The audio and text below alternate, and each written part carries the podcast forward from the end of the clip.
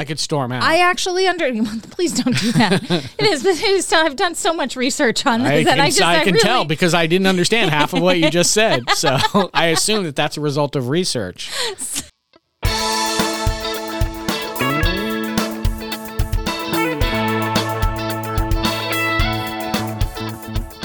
Hi, and welcome to Gen Extemporaneous. This is a podcast where I come up with an idea, I do some research, I grab a bottle of wine, I bring everything to Mark, and he pontificates.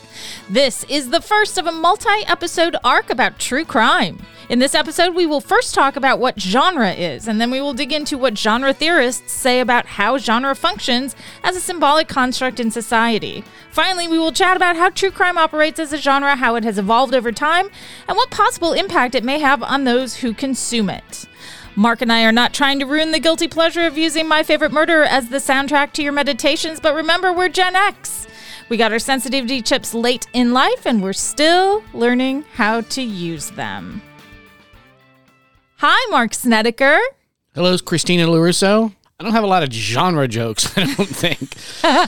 So, uh, a science fiction and a romantic history novel walk into a bar. All right, there it is. That's my only That's genre it. That's joke. That's the genre joke. Um, what I discovered as I started to dig into this is that there is a really big, or not really a big theory around it, but there's a lot of interest into why why do people like true crime? Yeah, I'm curious myself. We can't just enjoy it for the sake of enjoying it. There has to be some kind of reason behind it. So in this episode, I fully intend to just yuck Explore everyone's the yum shit out of it. And yeah. You'll never be able to listen to true crime without thinking of these things again, everyone. And we learn in this week's episode that genre is not just next week's Wordle. That's right. Oh, would it work as a Wordle? Of course. Oh, it would. Letters. Five letters, for sure. Okay, Mark, I don't know if you are aware of this. Oh, I mean, there's a chance that I'm not. But true crime is really a big thing for women. Uh, yeah, I'm well aware of that. I'm painfully aware of that. Especially when you call me the next day and you're like, oh, I had these horrible nightmares because I listened to true crime while I was going to sleep, and now my brain is full of murder and mayhem. It is. Well, I, I use it actually when I said that about people who use it as the soundtrack to their meditations. People are me. I'm people.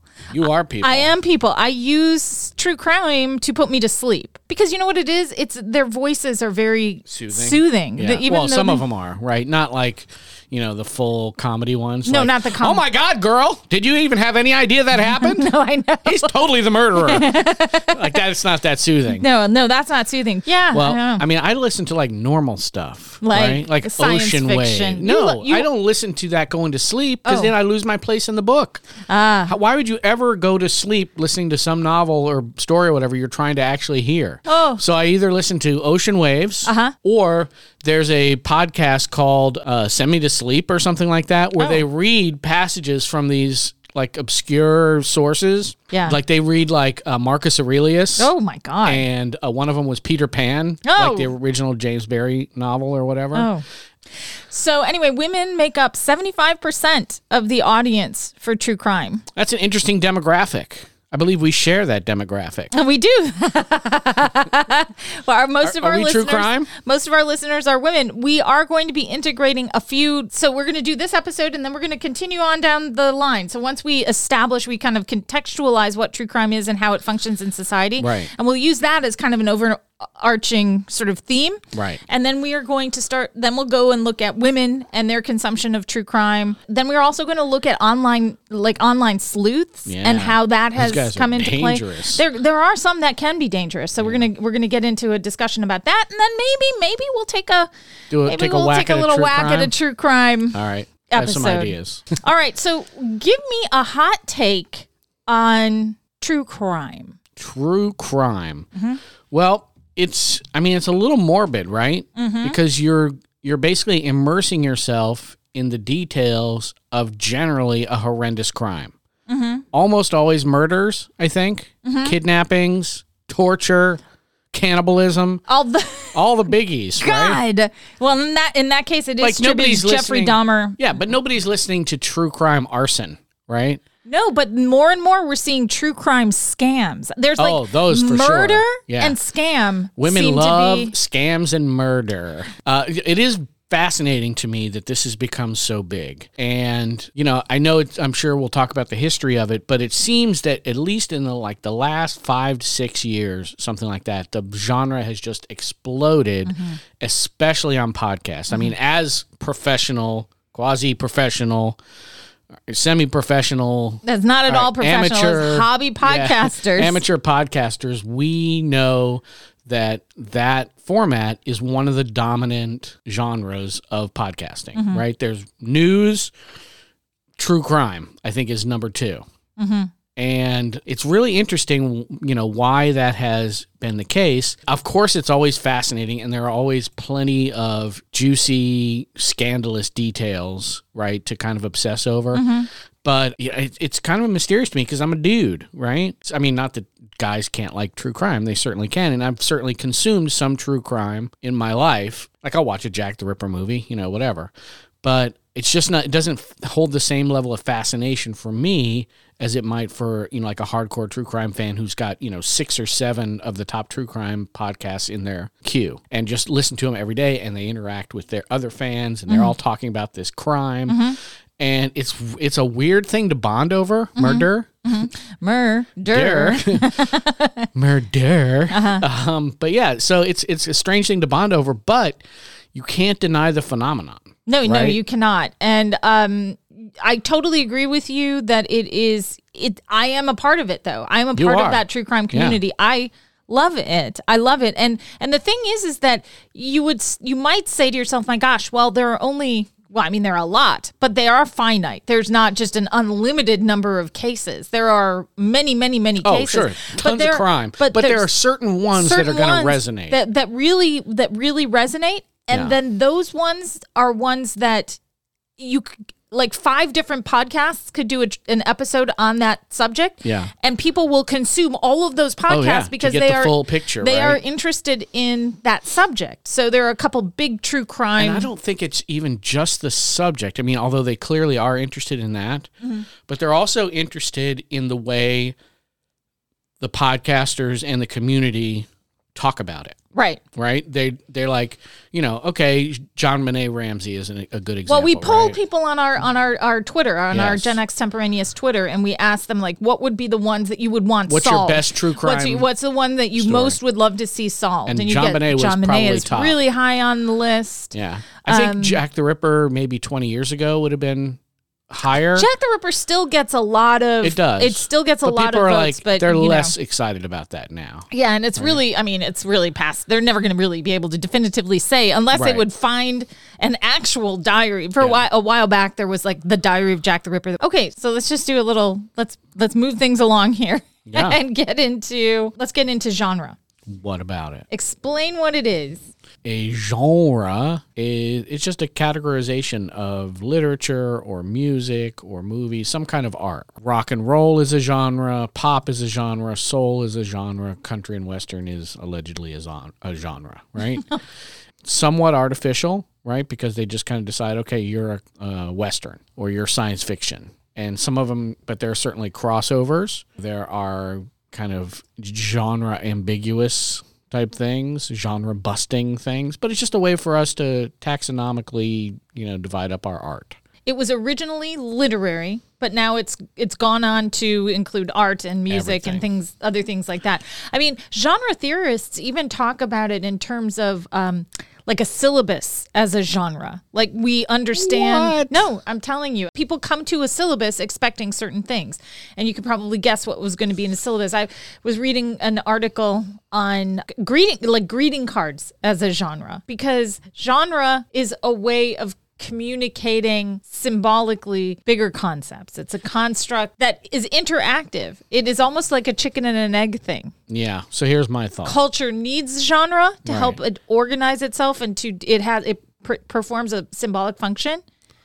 And then also culture culture creates genre or helps genre is not static. Genre, genre doesn't just stay the same. Right. It it, it evolves over time in response to differing trends. And we'll talk about that, how how that applies to true crime me just, just throw, let me just throw this out there. Yes. If I were a specialist in genre academics, right? I'm one of the people who are talking about what genre is and investigating it. Mm-hmm. I might be tempted to call every fucking thing a genre to make sure I have enough work to do. All right. So there's all kinds of genre theories, studies going on. Of course right? there are. Of course. Because, you know, academics need, as you said, things to talk about. Shit to do, yeah. There are all kinds of genre theory studies being undertaken. The one that we're going to focus on is called rhetorical genre studies. And this is a term that was coined by Aviva Freedman, in which scholars, genre theory scholars, examine genre as typified social action. You know what that sounds like? That sounds like something that if you announced that as your major, your parents would be really pissed. They are. They're going to be like, couldn't you just like, have come gone on, why, to dental yeah, school? Come on, just take, be an engineer. Genre, rhetorical bullshit, whatever.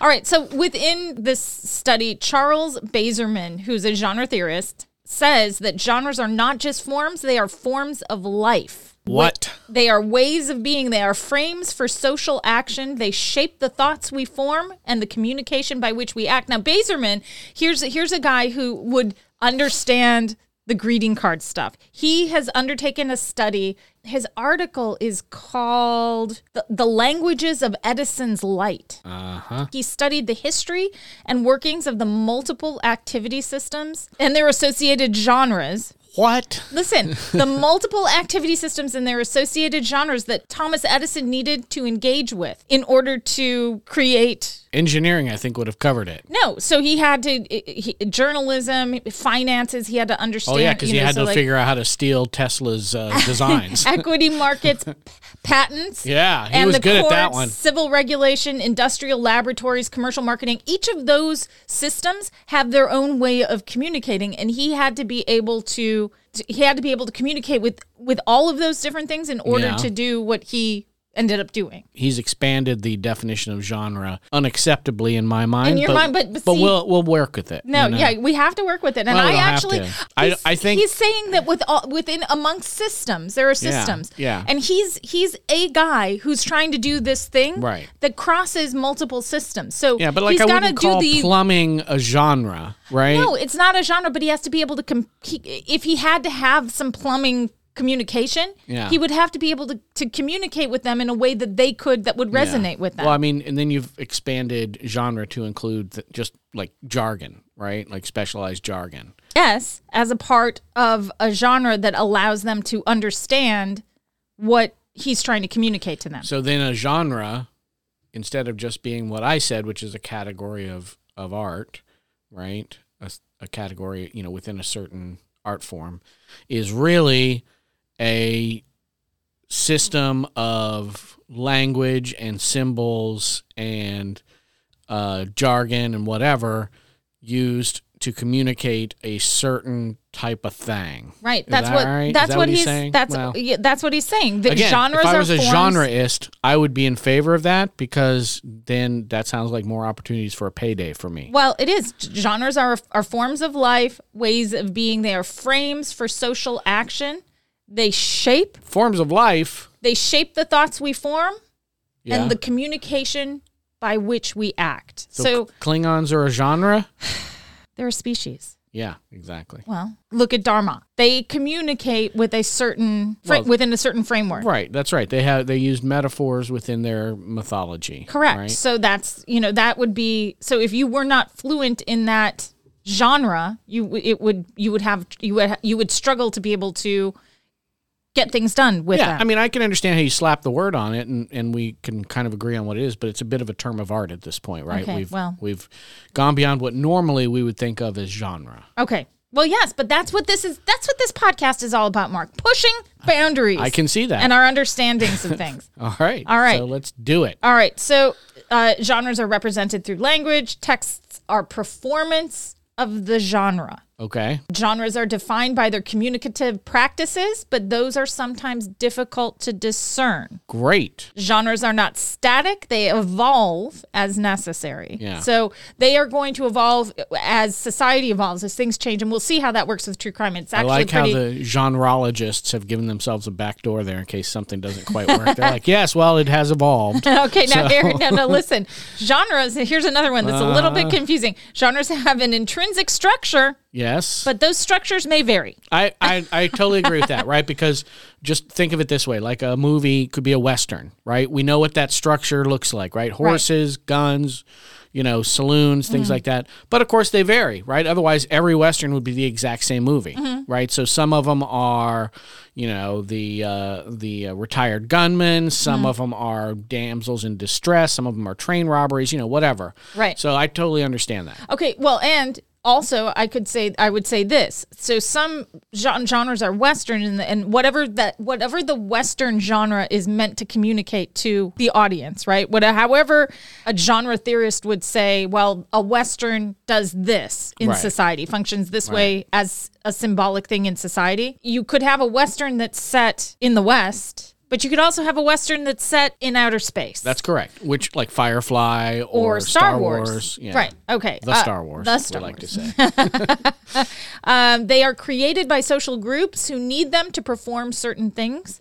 Now, when we talk about things like this, when you get to the point where you're talking about, you know, theoretically, these are all theoretical concepts. We are not trying to say that someone sat down at a certain point and with a piece of paper yeah. and a pencil and said, okay, now... How do we communicate heroism in the face of... Dan- oh, a Western. Okay. okay. Right. Well, let's right. do that then. Yeah, like what... What, and what, what would there that- be in that? Would there be dust? Okay, good. what, so that's not like that, but they are created via experience in yeah. society, and then they are also then become something that helps to maintain a certain way of being. So, you know, it's symbolic. Are you guys still with us?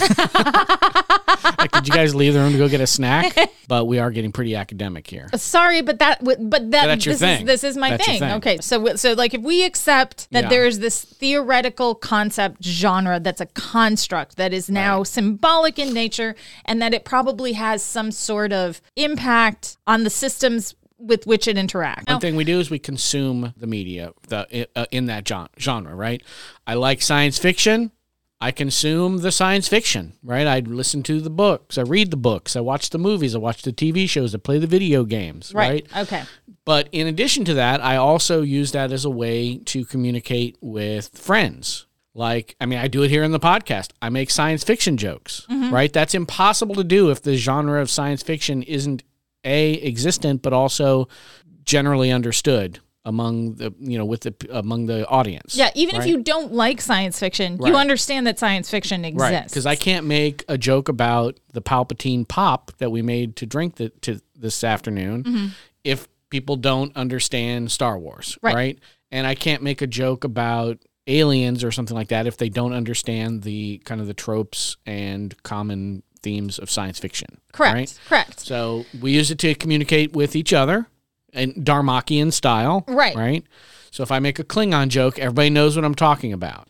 People have a shared understanding of what to expect from certain genres. You right. were bringing that up, okay? So, so that's absolutely correct. Some genres are useful in, in a certain in a situation, certain situation, whereas another genre might be less so. Again, right. yes. If you are well, here let's use the greeting card. So if you're wanting to give someone just something a little quick way of letting someone know that you're thinking of them, a greeting card might be a better way to do that than writing them a dissertation. I prefer an epic poem. Okay. You want to know how I feel about you? A Darmok enchilada on the ocean. So genres are only useful insofar as they remain salient and understandable to The, right. They the, have to provide information and context for whatever is being communicated, right? right? So let's let's bring this, zero this down now into true crime because, right. because we're talking very theoretically about genre. This this foundation was necessary I don't so that we can so that we can move forward choices. with what we are going to be talking. I feel like you kind of are. No, I'm like with this you. Has been kind of a tough. You know what I really think? I think that me. it's been it's not an easy thing to make jokes about. I mean, look, I already told you there's There's only so many genre jokes that I can really do. That's a that's a uh, so tough you're, assignment. You're not, you're not, Mark's not super comfortable right yeah. now. He can't make jokes. But here we go. We're going to talk about true crime. So now what I want to do is kind of talk about how theorists view true crime as something that functions in the world as a symbolic, it, how, it how help, it works, how it how it, it helps uh, us understand our world. Right. right. So here's how it, it helps provide order symbolically yeah. to people in the world. The same way like the myths of certain civilizations, like Viking myths, it explains why the world is the way it is, helps them understand the world. Mm-hmm. It's like, oh, we can look at this in terms of, you know, trying to get to Valhalla, mm-hmm. whatever, right? Mm-hmm. Or um, trying to understand why there's thunder, that type of thing. So right. it gives them context and tools with which to understand life around them. Right, how how to interact with the world and how for the world to be. And I would argue, and this is something that, you know, you see a lot of in, in sort of my history studies that I that I did, where people get into the study of symbolism, is it, it helps people feel more confident and in control of their surroundings. Yeah. It's usually boils down to that. Well, I'm all for that. um, Does everybody feel more confident as of right now? I don't know. I maybe, hope so. Maybe everybody's like, wow, okay, like, wow, this is heavy. Lot. I told you, everyone, we're going to take all of the pleasure out of true crime. We're draining all the joy. And yet you'll never be able to listen to true crime like, again uh, without thinking about yeah. this. So, all right. So true crime as as a genre. There is a very interesting uh, doctoral dis- dissertation by Rebecca Frost called Identity and Ritual, The American Consumption of True Crime. What's up, Rebecca? At us. She's oft mentioned in any uh, like vlogs and things like that that talk about this subject. Because nobody else bothered to do a dissertation she's, on this. I guess, I guess not. But anyway, so she, her thesis is that true crime is a genre that serves as a restoration ritual that responds to a communal rupture. Is that the first sentence of her dissertation? No, that is that you get into it a ways, a ways oh, okay. on. But yes, that took you is, a while to get to that point. Well, yeah, as it, I can as only you know, imagine you do a little bit of amazing it was before that. So what she says is that it reassures people that authority, that that an authority figure is in control. Right. And that it instructs people how to feel about crime, criminals, and victims. Right. Okay. So this All is right. her. This That's is her fair. thesis. I thought it was an interesting thesis. I, I take issue with it in, in some places, but we're not going to go like it's not a page by page discussion of her dissertation. I mean, that sounds fascinating. Maybe we'll do that for our After Dark. But let's talk about the evolution of true crime as a genre. Okay. So true crime, what she's arguing is in the Americas, true crime starts off with something called the Bible. E- no, the execution sermon. All right. I have no idea what that is. Okay, I know so- what murder ballads are. I do, do you know that's a thing? No. There's a, it's, a, it's a genre of music from the Appalachians or Appalachians, depending on how you prefer to pronounce that, that is basically, you know, it's basically about men killing women. It's pretty horrible. But, yeah. I mean, you know, it was a it was a it was an art form. Men killing women. Why am I not for surprised? Faithlessness or who knows, right? Whatever right. we accuse them of that day. Okay. Well, so, I mean, so now tell me what the difference tracks. between what is yours now. Okay, an execution sermon. Uh, this is sort of, you know, right in the Puritan time frame. Yeah. Uh, it it is it is it was a preached. This is prior to the um. adversarial trial system. Right. And so that you would have a guy who was a convict, who who was convicted. He had, right. he had by the time these sermons were preached, typically they had beaten a confession out of him. They got him to confess yeah. in some way. And the the role of the pastor then is to bring him back to the community. And so the pastor has been typically... But only so far back. Well, in, the guy has been interacting, the pastor has been interacting with the the condemned. Yeah. Um, and, and counseling him or her to, re, you know, sort of re, rejoin the faith. They assumed that anybody was capable of what, it's not like in today where we go, well, what went wrong? Let's, you know, let's dig into his psychology. Yeah. In those days, they would say, this is possible. Anybody could do this because of original sin. Oh, that's so, right. So, so the we're murder, all we're all we're all sinful. And so what the, the execution sermon would do would be to talk about the condemned as a sinner And people would sit around and listen to this, and it would usually be the day of or the Sunday prior to the execution. Right. And the condemned would be sitting right there in the church listening to this this sermon. And I Was he like bound up like Hannibal Lecter? No, I will tell you, I've read I've read a couple of execution that's sermons. That's what I would want. Yeah. Wow. That is that is intense. And there's a lot of scripture quoted. Oh, I have no doubt. And it is uh it, it is a one hundred percent about the criminal. It's not like his childhood or anything like that. It's just about, you know, sort of his falling away from the right. You made some bad choices there, Clem. Yeah, and then here's how, you know, we have to be, he's a cautionary tale. You it, it could easily happen to any of you, you because you're all you're all in the same Seth. You guys aren't any better than Goodman Brown here. No, you've got, this is it. This was like the one of the earliest forms of communicating true crime in the Americas. Now, yeah. I would argue that she probably should have gone and looked at some European sources because stuff like this was happening, right. And people were dealing with crime before Puritan New England, yeah. right? But I mean, weren't there like novels? And yeah. Well, whatever. there were. There were. I mean, you, you would have had it, in the villages, in small communities, oh, yeah. it would have just been something that you, like a puppet you know, play, you would puppet show. Or you something. would you would be talking about it. It would yeah. be something that, you know, if something like that happened in a small village, it's a big deal. Like less uh, yeah. so in a big city, but still, right. you know. Murder is not a, it is a rupture in the community, sure. especially if the community is small. Okay, so so these these execution sermons are, are kind of the first, her, what she claims are the first sort of foundations of true crime in, in, this, in the United States. Now, would well, they talk about the, the particulars of the crime? Um, or just? No, the, so the, they wouldn't really go into what he did. It would really just be about his sinfulness right. and that he fell away and that he... allowed the sinfulness to overtake his, his, you know, his better nature, and he was driven by his sinfulness. It was really about him, and then reconciling him with the the church, the church and the community. All right, to a point, but not to where you got to feel so sorry for him that you said, "Well, why are we, why are we yeah. executing him?" And then, him? At, so at a certain point, so he's talked about all these things, and they're like, "Yeah, you know what? We could have all been Goodman Brown here, and, you know, he just did what any of us might do. So let's cut him loose." Yeah, no. And the and preacher's never, like, oh, no. Oh, the no, preacher's no. like, no, no, no, no, no.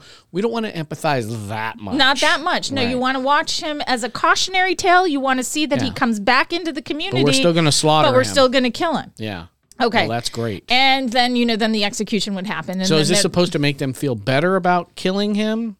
Um, I think it's supposed to make the, it's supposed to be cautionary, and yeah. I think it's supposed to make them feel good that the the rupture has been healed, that he was right. astray, but he's been brought back enough, and now he will get his punishment. But yeah. he's back in the church family. We rehabbed him enough to put him to death. Well, and and then the, the execution also would be. She doesn't go into this in her in her her S or in her dissertation, but I think I would argue that the execution itself is a part of. The denouement the, the, is a part of the learning process and yeah. a part of the part of the symbolic nature of healing the rupture yeah. and then seeing that there's authority and order. Okay, right. like okay. it's taking place. We, okay, we murdered him. So then you go from execution sermons; it evolves to what are called trial reports. So this is once the adversarial system starts kind of taking okay. effect yeah. um, into the, I guess, like the eighteenth, Mid, eighteenth, nineteenth century. eighteenth century when the adversarial... All trend, right, so don't rub it in. That, and I would argue that actually even prior to that, well, as uh, with the the advent of the printing press, you're gonna, you start to see things like broadsides happening yeah. where, where you get information shared yeah. the, about uh, murders and things that are crimes that have happened. Right. But anyway, trial reports. And what this is, Are, are documents that are then composed not by the preacher, but by someone who has observed a trial. Right. And who it's comes out of it. It's, it's journalistic in nature. And so that's when you get pamphlets, newspapers, tri- and trial reports. Short form. But you start in these trial reports to hear about the victims. Right. So the victim is not present at all in the execution sermon, but then wow. now you now with trial reports, you start to hear about the victim because all the right. victim is a player in this. Sure. Um, Then you move on to novels. So you go, you go, you go sc- screaming forward to um, uh, to a point where people are writing novels about crimes. Most famously, I think that the one that really sets things off as like a modern way of talking about true crime is, do you know, Truman Capote? Truman Capote in Cold yeah. Blood. Yep.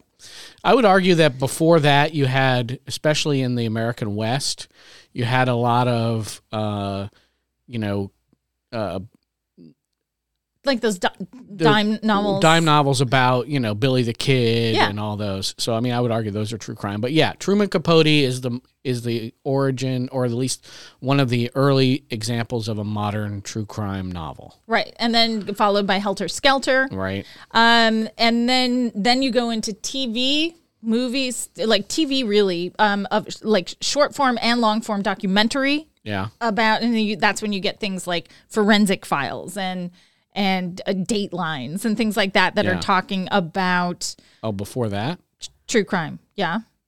Joe Friday. Dragnet? Yeah, Dragnet. They were, they would base a lot of those stories on actual crimes. Oh. Okay, so yeah, then now we're, now we're so Dateline, so, twenty twenty, okay. right. sixty minutes, all those things. Which then brings us to now. And one of the most common ways that people, and you mentioned it earlier on, consume true crime is through podcasts. Right. Because that's what, I mean, first of all, you get the leisure of listening to it, you know, whenever, right? You don't have to plan your time to watch a show.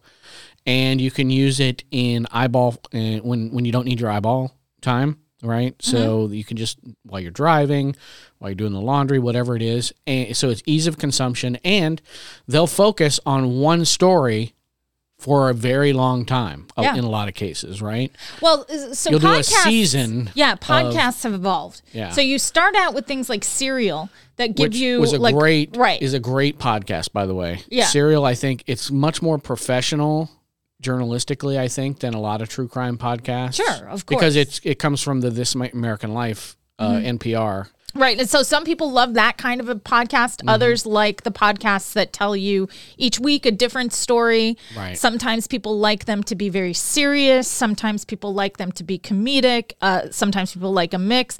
Again, like I said in the beginning, though, the subject, you can go from podcast to podcast to podcast and hear the same They're subject. They're all doing the same one. But it's a, yeah. like, it's a different presentation of it, maybe, yeah. or you, maybe they'll come up with some kind of kernel or new I mean, way of looking at it. How many podcasts are doing the Delphi murders? Oh, like not one hundred? Enough. Please let us...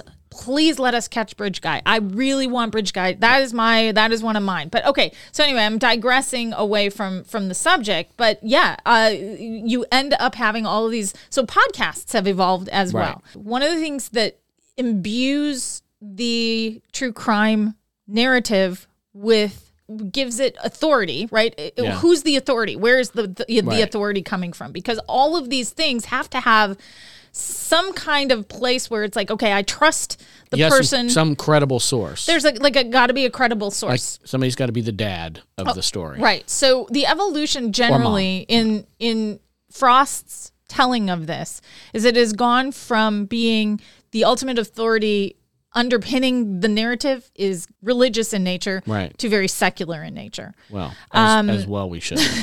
So initially the, the execution sermons, obviously... Pretty you know, religious. They're religious. God is the authority there. The the preacher is the one who is... He's the interpretive Is force, interpreting it, right. but he he is backed up by the authority of, of God, right? Right. Um, then, Not unlike...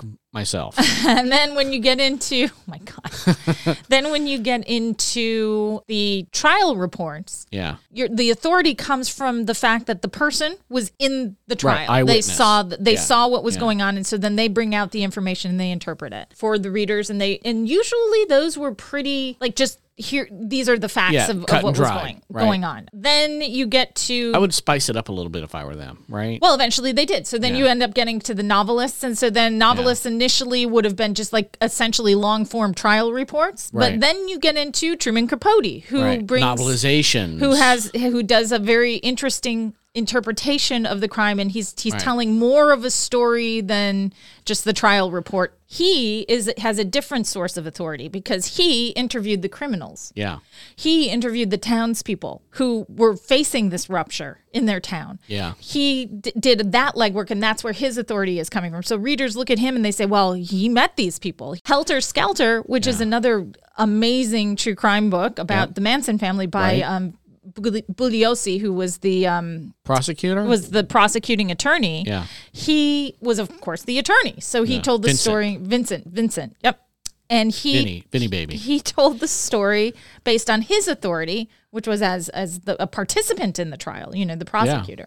Yeah. Um, and then now you go forward and you get to people like um, Michelle McNamara, who wrote uh, the book about the Golden State Killer, and unfortunately she was she killed lost. By him. She, no, she didn't. She didn't get oh. killed by him. She she lost her life. Uh, I I think due to a drug. situation, oh. perhaps brought on by the stress of doing all of the research, but she was deep into the research. She's yeah. essentially an internet sleuth, that's, and we're gonna see, we're gonna talk more about that. I feel like that's a real danger in this genre because you're you're exploring really the dark depths of humanity when right. you're talking about these things, and you know maybe in her case, it's just all of that just gets to you, man. It just poisons you. Yeah.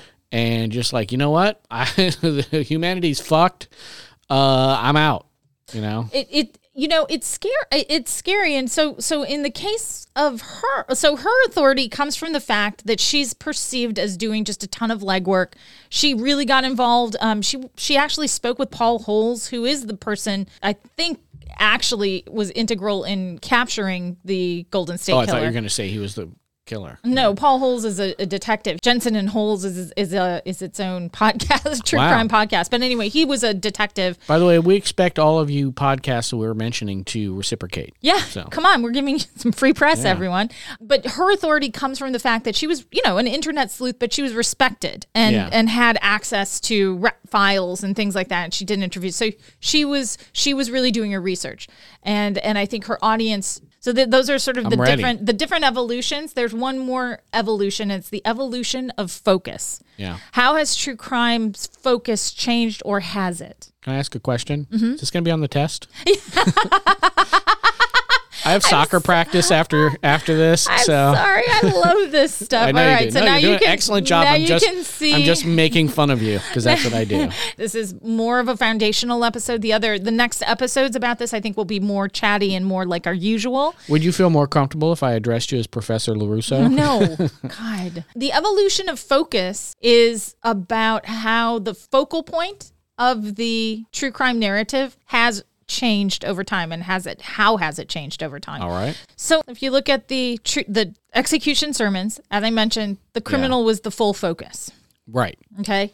So then you start getting into these trial reports and things like that, and you start hearing about the victim. They never mentioned the victim in the uh, execution sermons. Now suddenly, when there's trial, you start hearing about the victim. So I would say I would characterize it as uh, the uh, execution sermons are about the sin and the sinfulness of the perpetrator. The trial reports are really about the facts of the case or the facts of the trial. The facts of the trial with a focus very heavily on the criminal, but then also you get some of the victim coming in. Okay, okay? Gotcha. When the victim enters the fray, though, something interesting happens, and that is you end up with people being almost critical of the victim. Victim blaming, sure. And so how... How could you hitchhike on that lonely California highway, you ding-dong? Right. So when you start getting the victim in, in the narrative, then you sort of look at it like, well, what did they do wrong? And I think the reason for that is it's self-protective. We want to think, well, that happened to them, not because it was just random chance and the universe fucks with you like that. It's because they did something wrong. They did something wrong, so it right? can't like, happen to me. Like, like, well, it... Or if I if I am careful enough, right. if I'm if I, I do all of the things, I can avoid the things. Like I have control, right? And again, if this spoiler alert, you do not have control. if this if this genre is meant to symbolically help heal a right. rupture right. in society, if you're hearing that, reading it or consuming it, however you however you consume it on T V or you want you know on up a, up a podcast, if you keep hearing that. Kind of like, well, here's the victim's story, but the victim made some mistakes. Might have been a prostitute, right? So, so if so, like a lot of times, in the, especially in the in the early days of this, when you know t- trial records and and broadsides and things like that, a lot of times the victims are not just these innocent victims. They always try and find something that they did right. maybe wrong, right. and they they point out that if the the victim has a little bit of a dodgy history, like sex work or whatever else. Um, they are retroactively condemned to death. So yeah. their their death is not that bad of a thing. Their death is kind of warranted. That's how it goes. Yeah. When when you're one of those when people. When you're that, then you might get dead. You might get dead. Yeah. You might get unalive. You know, your say. sin, if, you know, and, and certainly early on, well, I, I think, you know, there's moral judgment in, like, embedded in all of this. Yeah. So, so your sin, while that guy who killed you definitely a sinner, you, yeah, he's the bad guy, little, but you you're a little are, sinful you're too. You're a contributing factor. Yes. Right. So um, now, as you move into like the, the true crime novels, like you get to Capote and you get to Helter Skelter and things since then, you get a little less victim blamey, but still not completely, because often the most interesting thing about the victim it, is the, that they is were the, murdered. Yeah. Their lives are not, not I mean. Because well, that's will, not really part of the story, how they were fun to be around. Or although that is always mentioned. Well, they humanized She lights them up a, a room. That's right. Of course. Yeah, they light Everybody up a room. loved her. They By the way, apparently lighting up a room is a very dangerous thing to do. I never, I hope gonna, to God I never light up a room. That's right, because then you're going to be a target for murder. I know. My God, I how did I survive all this time? I don't know. I mean, look you, at me. You just, you dazzle. I glow. I mean, it's really a lot. All right. Then the question becomes, and you've mentioned this in other podcasts where. Well, how wise of me. The, like random people who shoot up groups of people are now not being named. Right? You told me about oh, right, that, that right, there's right, like a trend yeah. in not naming that's the right, person because, who does the because crime. The, yeah, because the copycats, that's part of, it seems to be at least part of their psychology is that they want to be famous, mm-hmm. right, for killing, you know, all these people or whatever it is. So after the Columbine killings, there was this movement that sort of said, well, maybe let's not give them that publicity, right? Mm-hmm. We'll just call them the shooter, mm-hmm. you know, and we'll talk, we will name the victims, right? Mm-hmm. I don't know how effective that is, but that's definitely a trend, right? I mean, does anybody know the name of the guy who was uh, shot people from that hotel room in Vegas? I don't know his name. No, but do you know any of the names of the people who were shot either? No, of course not. No. But no, I'm I know just, what you mean. You yeah. know what I mean? So, But, like, but the, at least you're not, at least he's not famous, right? No, he's not famous, but the crime is the... Definitely. Is, is definitely... And there's no way to get around that, you know, unless you're just going to cut off all news coverage of... you know, of mass shootings, right, which you can't do. Right. So, but that trend is something that has been noted. Yeah. And sort of a focus shift. And I don't, I still think that e- try as you might to make the victim not get victim blamed. I think we do a better job at that now. Like the Connecticut school shooting or whatever. I mean, other than Alex Jones... or and a couple other loonies, nobody's blaming those kids for getting shot. No, right? no, but but in, in a one like a one person murder, if someone yeah. gets murdered, so even someone who like as very, very you mentioned Delphi murders before, yeah. two young girls, super innocent, but like what could they have like they were young girls, yeah, right? Just on a bridge, they were on a bridge having a nice day off of school and walking. And uh, did they skip school? No, no, oh, okay. There was a day off of well, school. I was they just did, looking for things to blame them they for. They did all the right things. Yeah. However, if you go onto the onto the internet and you start reading about it, there's always someone sort of saying, well, were they on... St-? They're trying to find evidence to help solve the crime because, of course, the sure. guy who did it is the one now that the focus is on. The girls, and, and, and especially if they ever do find out who he is, well, my God, then the total focus will be on th- on that guy. Yeah.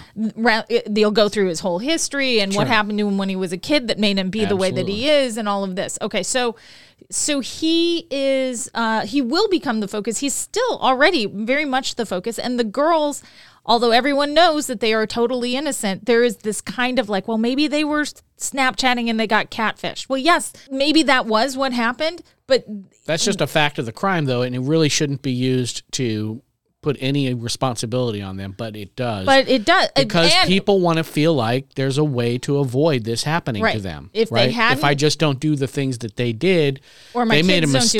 Do it. Yep. If we do the right things, we'll be fine. Right. So that is something that I that I think that people are trying to put focus on victims and tell victims' stories. But no matter how you tell a victim's story, there's always going to come the point where that person was alone in a parking lot. Or if I, if that I ever person... write a serial killer novel, my serial killer's thing is going to be he kills people who do all the right things. hey, that woman's carrying her keys as she's walking through the parking lot, and she's in a well-lit place, and she has friends about. She's the one. You're terrible. I am terrible. What do you think of this this idea that true crime is consumed symbolically? Even people aren't going to necessarily know it. You're not going to yeah. consume it and say to yourself, I know that th- this is why I'm consuming it. I'm trying to heal a rupture in right, society, right, right. right? Like, that's not conscious.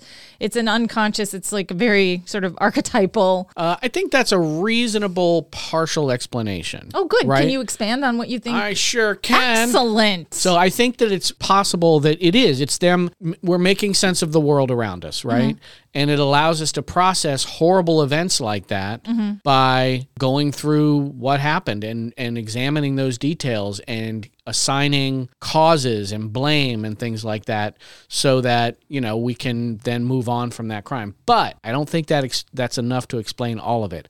I think there's also a certain appeal to the salaciousness mm-hmm.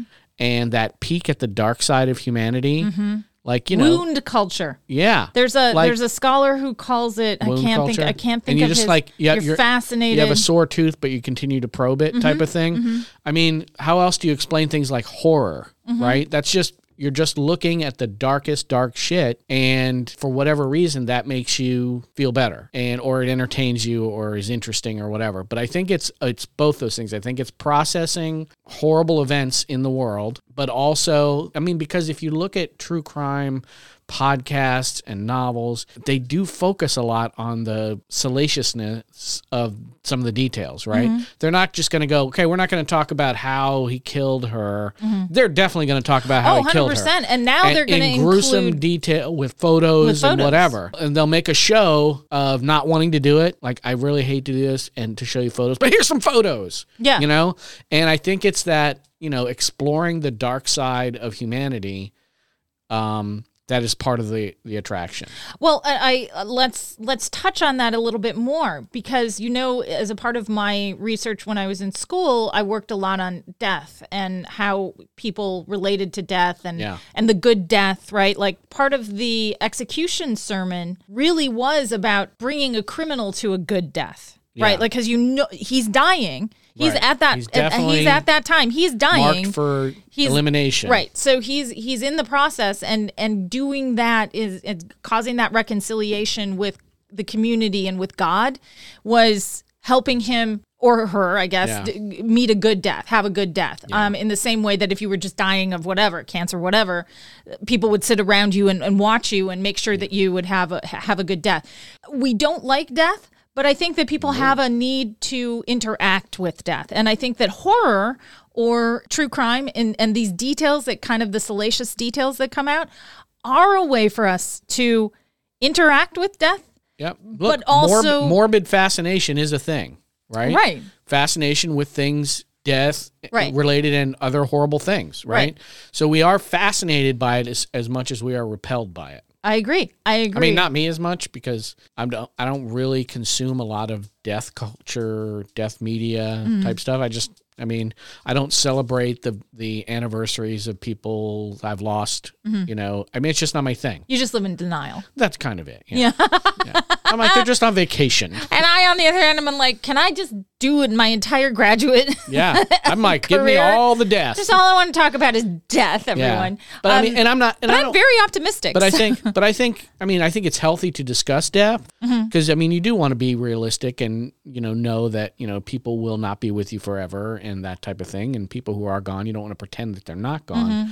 But I just, and everybody has their own way of dealing with it. And for some people, it's really that fascination with morbid details and, you know. Well, we don't see death as much anymore. And and, and details have become more and more. So th- if you go back and look at the um, execution sermons and you think about how that goes. And she's giving you kind of an incomplete. She's looking, she's very, this is one of the problems with her with her dissertation is she looked very Did focused. Did you invite her to come on? No, no. But or is she, she dead? She, no, I know. Irony. Ironically, she was a victim of a true crime. No, yeah, exactly. Um, no, but but if you look at she very she's very focused on the execution sermon, but she's not thinking about what else is going on in that small community. Presumably, even though that execution sermon didn't give all the salacious details, they knew about the details in that community. They just didn't. They didn't hear from it from the preacher. They knew about it. They knew about it through gossip. Right. Right. Exactly. They also then went to the execution. So there was a little bit of a, you know, the blood sport aspect oh, of, of an of an execution. Yeah. Bring the kids. Right. Put out a picnic. They did. People interacted. Death was much closer. People died in their homes. Sure. Nowadays, people go die in a hospital, like to hospital or go to hospice yeah. or whatever right. else. Um, they you, they die away from you in the in previously really in the in the as as recently as the nineteen hundreds. Um, you know, when we were born, um, yeah. they, they I was would, like nineteen hundreds. People, that's really a long time ago. Oh wait, I was born in the nineteen hundreds. They would yeah. have the viewing of the body.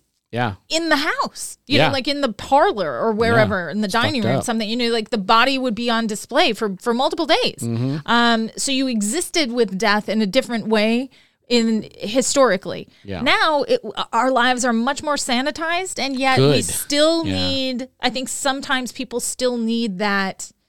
There's an unco- I think that there's something unconscious about us that need to have that experience and engage right. with death on some on some level. I'm not sure why that would. I, I don't. I don't know. I, don't know. I mean, Again, maybe it is I think just. It's, I think it's morbid fascination yeah. is is a, a real thing, and um, you know, trying to make sense of the world. I guess. Well, now, w- one of the things that we're going to talk about in an upcoming podcast, and I mentioned early on, seventy-five percent of listeners of true crime podcasts are are women. Yeah. Um, and they the, they studies have found that they. They they express three main motivating factors for, for doing that. Social interaction. So they like the community that forms around it. You know, you, you, you like true crime, but you also like to talk about true crime. So social interaction is one thing. Escape yeah. from... Why would you want to escape into true crime? I don't know. Unless you've had a lot of people murdered in your life, mm-hmm. you know. It is, a, a, you know, it's a way to safely interact with death and get that morbid curiosity itch scratched without having to actually have somebody in your family die. Correct. Right? So I think it's just a safe way to experience something that some people just are naturally drawn to, right? The, you know. I don't think that you have to feel guilty about it either. I've been, oh, I no, was reading, no. I was reading a lot online about how people tend to feel kind of uncomfortable. Like they'll say it's my guilty pleasure. Yeah, I don't have any problem. I mean, just because it's not my thing, I don't have any problem with people. I mean, because I, I can see the appeal for some people, right? Mm-hmm. I don't have any problem with people consuming true crime. It's, you're not, you know, victimizing the victim again or anything like that. Well, now some people argue that in fact, so there are people well, whose families, there's people who, who like families of yeah. victims who say, every time it, there's an episode about it, yeah. I have to relive that that well, but happened. But you don't. You, you know, don't... Con- don't. And some people are like, yay, talk about it as much as possible because we still need to find the, right, the killer. Right, exactly. So for me, I'm totally fine with it. I don't have a problem with it. Of course, you know, as with anything, there are people who are less res- less respectful than others, right? And they really do, you know, get... giddy about some of the horrible things that have happened. But for the most part, I think people consume it in a natural, normal way, and they shouldn't be shamed for that at all. Correct. Okay. And so then the final thing is voyeurism, which is which you brought up, sort of right. that that that wound culture, like wanting yeah. to wanting to see things that yeah. you wouldn't normally see. It's right. sort of like, ooh, you know, and and uh, so I, I think that, that those three things are, are supposedly motivating factors for women. But if you all, I am telling you, if you talk to women about it, one of the things that they inevitably say is it helps me not to be her. Right. They think right. that like they, they, they, learned, they think that this is going to protect mistakes you. that the other, that the victim made that right. they now won't duplicate. I heard a very interesting podcast, um, You're Wrong About, with Sarah Marshall, and she had a guest on it who herself was a victim of true crime. Yeah. And she said there Not was fake crime. There was no, she was she was a victim of a violent attack. Right. And um, trigger warning, she was just walking in a park and someone attacked her and stabbed her. Yeah. And she said there was nothing I could have done nope. to prevent that if I, because I guess some people said to her, well, what if you had a gun? You know, yeah. and she said, I zero chance she would have been. I would have been shot if yeah, I had had a gun. Right. You know, the chances are. But she said, you know, she was attacked from behind and they stabbed her. Yeah. And she said, I there's nothing I could have done to prevent that except for not go walk in a park. Right. Well, I mean, you come on, you have to you have to live yeah. life. Okay, so let's wrap it up. I think what I want to say here is that I thought that the argument that true crime is a, as a genre is a symbolic way for people to heal a rupture. I found that a compelling argument. I think I think it's incomplete. Because not everybody is, that likes true crime has even experienced a close death, right? Well, no, but but it's the, a social it's a social thing. So it's not thing. even it's not even your rupture. It's yeah. just anything like that is theoretically a rupture in us, you know, in a community. But in the meantime, I think that this is it. Do you have anything else that you would like to add? I, I Mark? would say that I think ultimately this arc is going to be very informative and entertaining, and we are doing a lot of groundwork here, mm-hmm. so hang with us. Oh, boy. This is a bad sign, everyone. I think Mark thinks that this is a boring episode. Well, I don't think I was as uh, sparkling as I am in some, because there's only so many jokes I can make about some of this stuff, right? No, it's not a funny subject. Well, but this yeah. is getting you prepared for what's coming next. We have some exciting news. Oh, yes. Well, we, we're working on We're it. working on some on a new potential. We've been asked to take part in something that will be really interesting. It's going to be a panel style podcast where I will moderate and Mark will be a panelist with uh, one of our listeners who is now wanting to develop his own his own podcast. Yeah. And so we're going to do um, we're going to do that with him, and that's going to be serious subjects. So Mark is not going to I mean Mark, you can't stop him from making jokes. You really everyone. can't.